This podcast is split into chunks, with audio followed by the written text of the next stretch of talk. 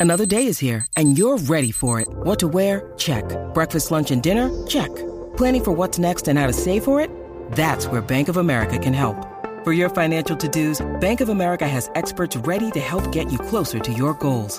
Get started at one of our local financial centers or 24-7 in our mobile banking app. Find a location near you at bankofamerica.com slash talk to us. What would you like the power to do? Mobile banking requires downloading the app and is only available for select devices. Message and data rates may apply. Bank of America and a member FDIC. When you need mealtime inspiration, it's worth shopping Kroger, where you'll find over 30,000 mouthwatering choices that excite your inner foodie. And no matter what tasty choice you make, you'll enjoy our everyday low prices, plus extra ways to save, like digital coupons worth over $600 each week. You can also save up to $1 off per gallon at the pump with fuel points. More savings and more inspiring flavors make shopping Kroger worth it every time. Kroger, fresh for everyone. Fuel restrictions apply. No one is is is is, is more locked in. from Thursday to Monday. No one is more locked into the NFL than First and Pod, hosted by Danny Parkins and Andrew Fillipponi. Dolphins Chargers. This is a good question by you. Thank you. Which team has the better coach quarterback combo? Tua McDaniel or Herbert Staley? All right, make the case for the Chargers because I know that's what you're going to do. So I'll just try to formulate in my head the Miami response while you do that with the Chargers one. It is purely my eye test, my scout's eye. yes. That's it. My eye tells me that Justin Herbert is better than Tua. And even though I would take McDaniel over Staley, and I, I would, it's crazy. I would have never thought I would have said that a year ago.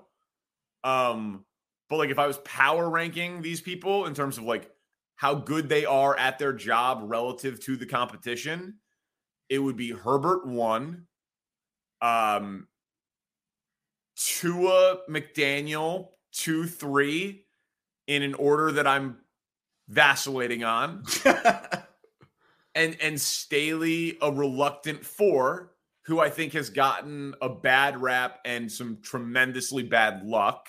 But I do think that they offensively could be a little bit more creative around Herbert. But I don't know what to tell you, man.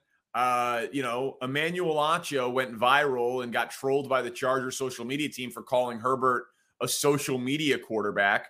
They took that as like he's obsessed with social media. That's not what he meant. He meant that he's like a highlights only quarterback. Um, and on some level, he is because he hasn't won a playoff game. But I'm sorry, I don't look at that as being Justin Herbert's fault. The guy came in as a rookie and had 31 touchdowns and 10 picks, and Anthony Lynn was his, co- his coach, and they lost all those one possession games. And then his center has gotten hurt and his left tackle's gotten hurt and both of his receivers have gotten hurt. And like i i just i i don't i don't look at justin herbert as the reason why the chargers haven't been successful. I look at justin herbert as a guy who other than burrow allen and mahomes is the best quarterback in the nfl that i would want to build a team around. Not for like to win a game tomorrow but next 10 years i'm owning a stock. Mahomes one allen two burrow three Herbert four for me, and that's enough for me to choose the Chargers in the in the long run over the over the Dolphins combo. Well, I think Staley's biggest uh, drawing card, that fact that he was hyper aggressive and he knew the numbers better than any coach, that's out the window. Yep. Because he hasn't done that consistently this year. Yep. I think McDaniel is one of the better offensive coaches in the entire league. And you know, Tua, even before, even before Tyreek Hill showed up there, the numbers are good for him individually. Win loss record, quarterback rating, touchdown to interception ratio. You do it every year. It's upper echelon. He just doesn't pass your eye test the way that Herbert does. So it's interesting because like we love the way that Herbert makes throws. And so when he has Keenan Allen and Mike Williams out there and Austin Ekeler, and he has really good players at the skill positions, it's like, well, no, that's more about Herbert than it is yeah. about those guys making those plays. But if you put Tua in LA and he had the same stats, it would be, well, he has Keenan Allen and Mike Williams and Austin Ekeler. So, you know, I tend to side with Tua and McDaniel. I think that Tua, like people have been waiting for a moment where he slipped up. So that San Francisco game is getting held against him like a scarlet letter, but it's the number one defense in the NFL. And this is the 30th defense. So I'm very excited to come back on here on Sunday night and say, well, he had one bad game against the best defense in the NFL, but overall, two Tua still a top 10 quarterback and he's got one of the five best coaches in the NFL. So I would take Tua and McDaniel. Okay. Would you would you take but remove the coaches just briefly? If you if you were starting a team, I take I I take Herbert. Okay. Okay. Me too. Like I I do think that you every number is good. You know, I I'm I'm here for all of it. There is something to the physical talent of what the dude can do. And uh, so we, we, we would both take Herbert. All right. I, Ravens Steelers, this is your game. This is a huge rivalry. I'm in, I'm surprised at your question a little bit. Your question was should should Lamar shut it down? Do you think he should? Well, that's what Keyshawn Johnson said. So when he said oh. that on ESPN, I was intrigued by it because he was the first person with a national platform to say when you don't have a guaranteed contract and you play the way that Jackson does, you might as well just tap out. So I've been I've been super interested in what not just former players, but just like how fans view that. And like I think part of it too, Danny, is like we societally and as fans, I think it's more normalized more than ever when it comes to athletes making, you know, decisions that are about them. Like Jackson Smith-Njigba is not going to play in the college football playoff. If that had yeah. happened 10 years ago, he would have been crucified for it. Now it's like, well, you know, if I was his dad, I would tell him to do the same thing. And I think that there's actually a carryover with that when it comes to Lamar Jackson situation. Like, well, if he can get $200 million and he and he risks that by going out there and playing at 60% and sucking, well, then maybe he shouldn't play again this year. So I, I that think, seems I to that, be the new modern is, narrative about the Ravens quarterback.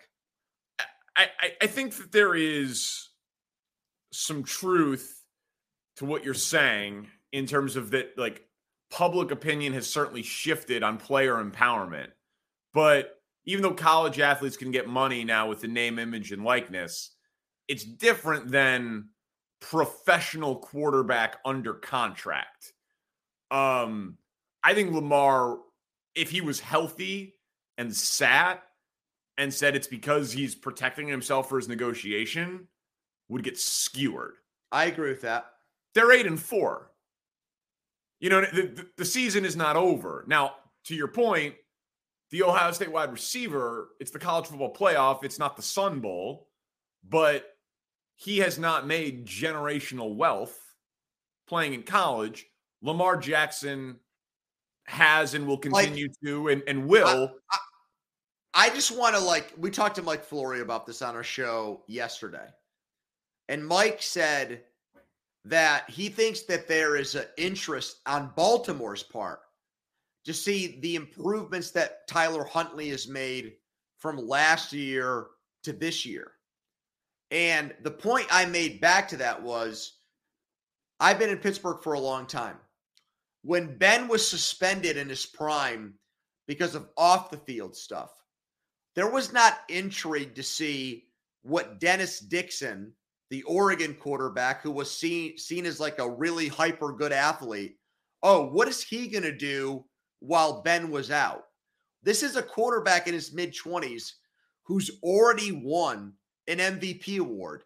And I've got credible people telling me that Baltimore is interested to see how the backup quarterback performs while he's out. What the fuck is that? That's I mean, not supposed to be the narrative surrounding a quarterback that's in his 20s who's already been a player of the year. Not at all.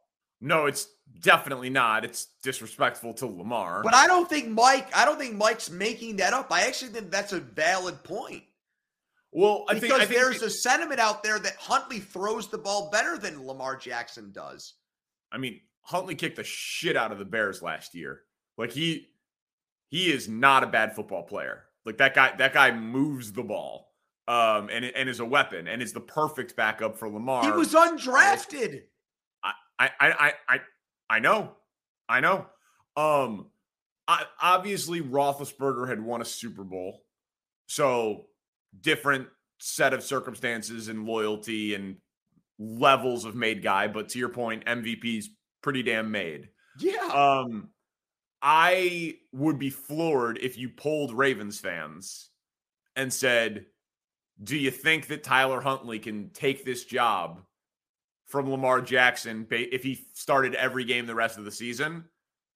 I'd be shocked if 10% of people said yes.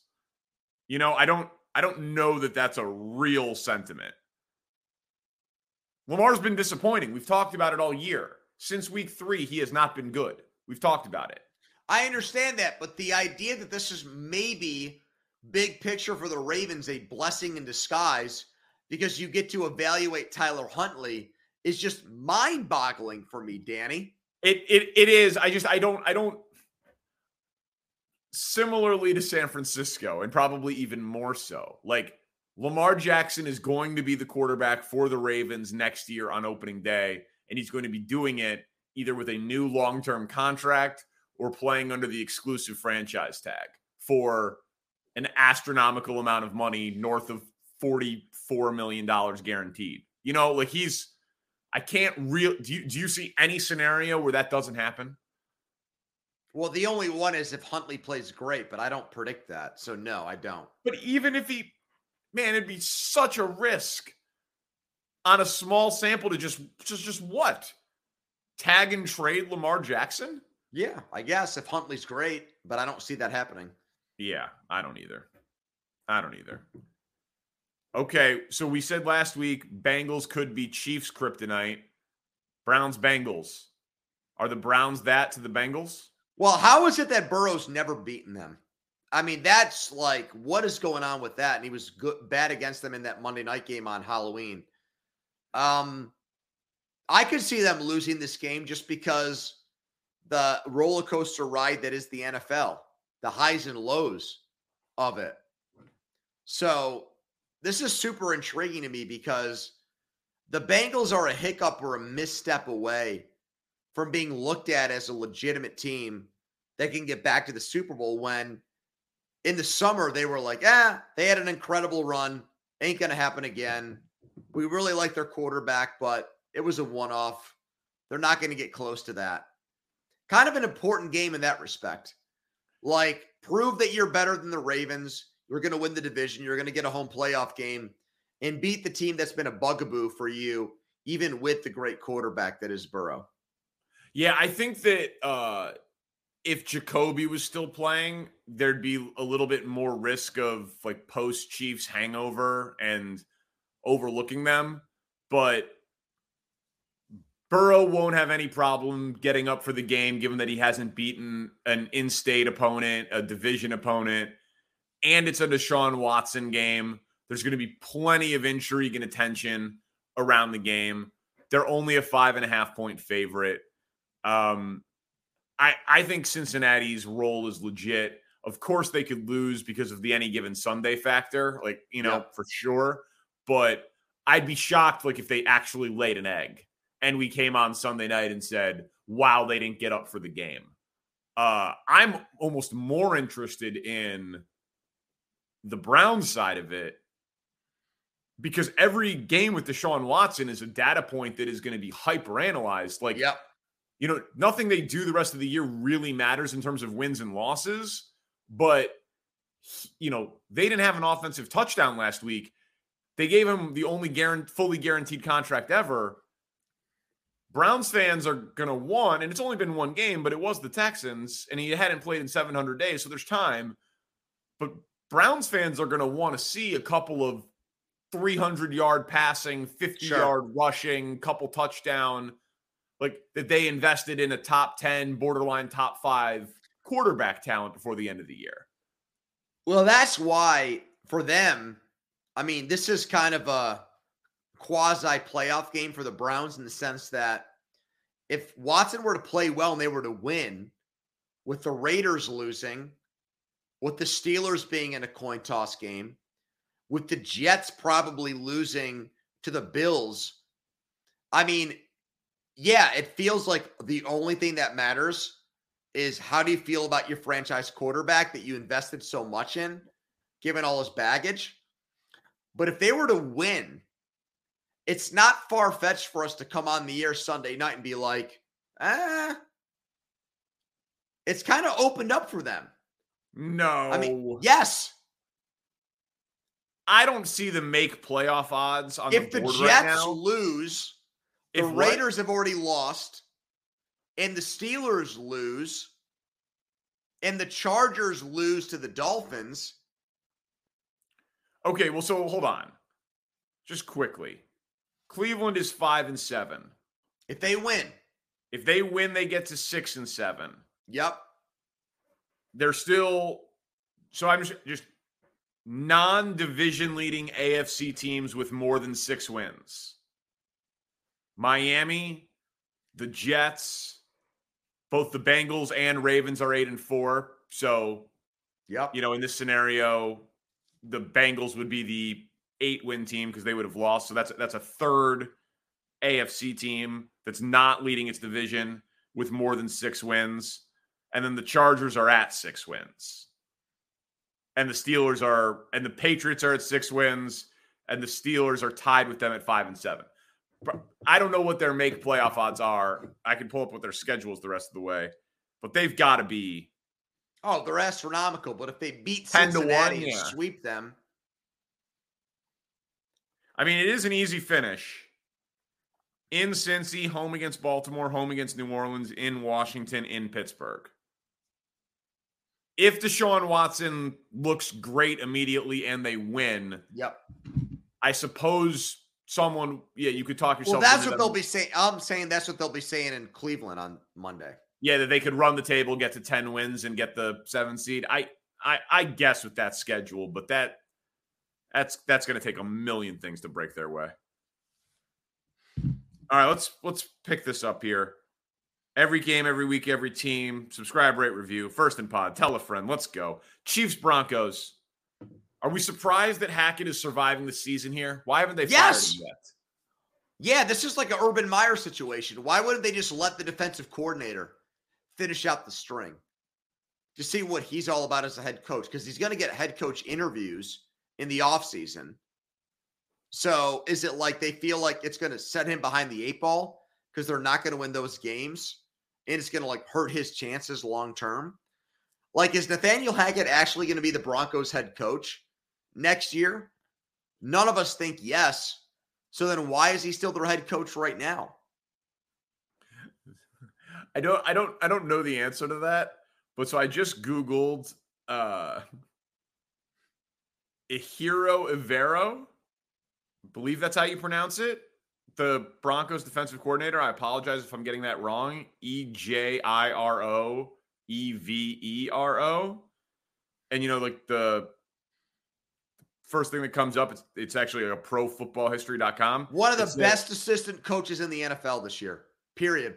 So here's the but here's the little paragraph. It's so unfair that just comes up when you Google him, like the top of the page. Evero is the defensive coordinator for the Denver Broncos since the 2022 season. Evero's record as the team's defensive coordinator was three and nine, making him the least successful defensive coordinator in Broncos history. Yeah, f that. That is astro- that is ridiculous. He's actually, in my opinion, one of the most successful. Correct. He's the you're judging the guy by wins and losses. His offense scores nine points a game. it's that's ridiculous. That's what I mean. Why wouldn't you get the ball ball rolling on him? Yeah. I I don't know. maybe new ownership being a little gun shy to like shake it up and fire a first year head coach 12 games into his tenure because they don't want they want to attract top candidates and you want to be seen as a place that's stable and supportive and all that like i you know may, may, that's best i can come up with for you but again this is not going to be the week but i need the broncos to find a way to a win for the bears. They got they got to find a way to a win some some somewhere on the schedule. Figure it out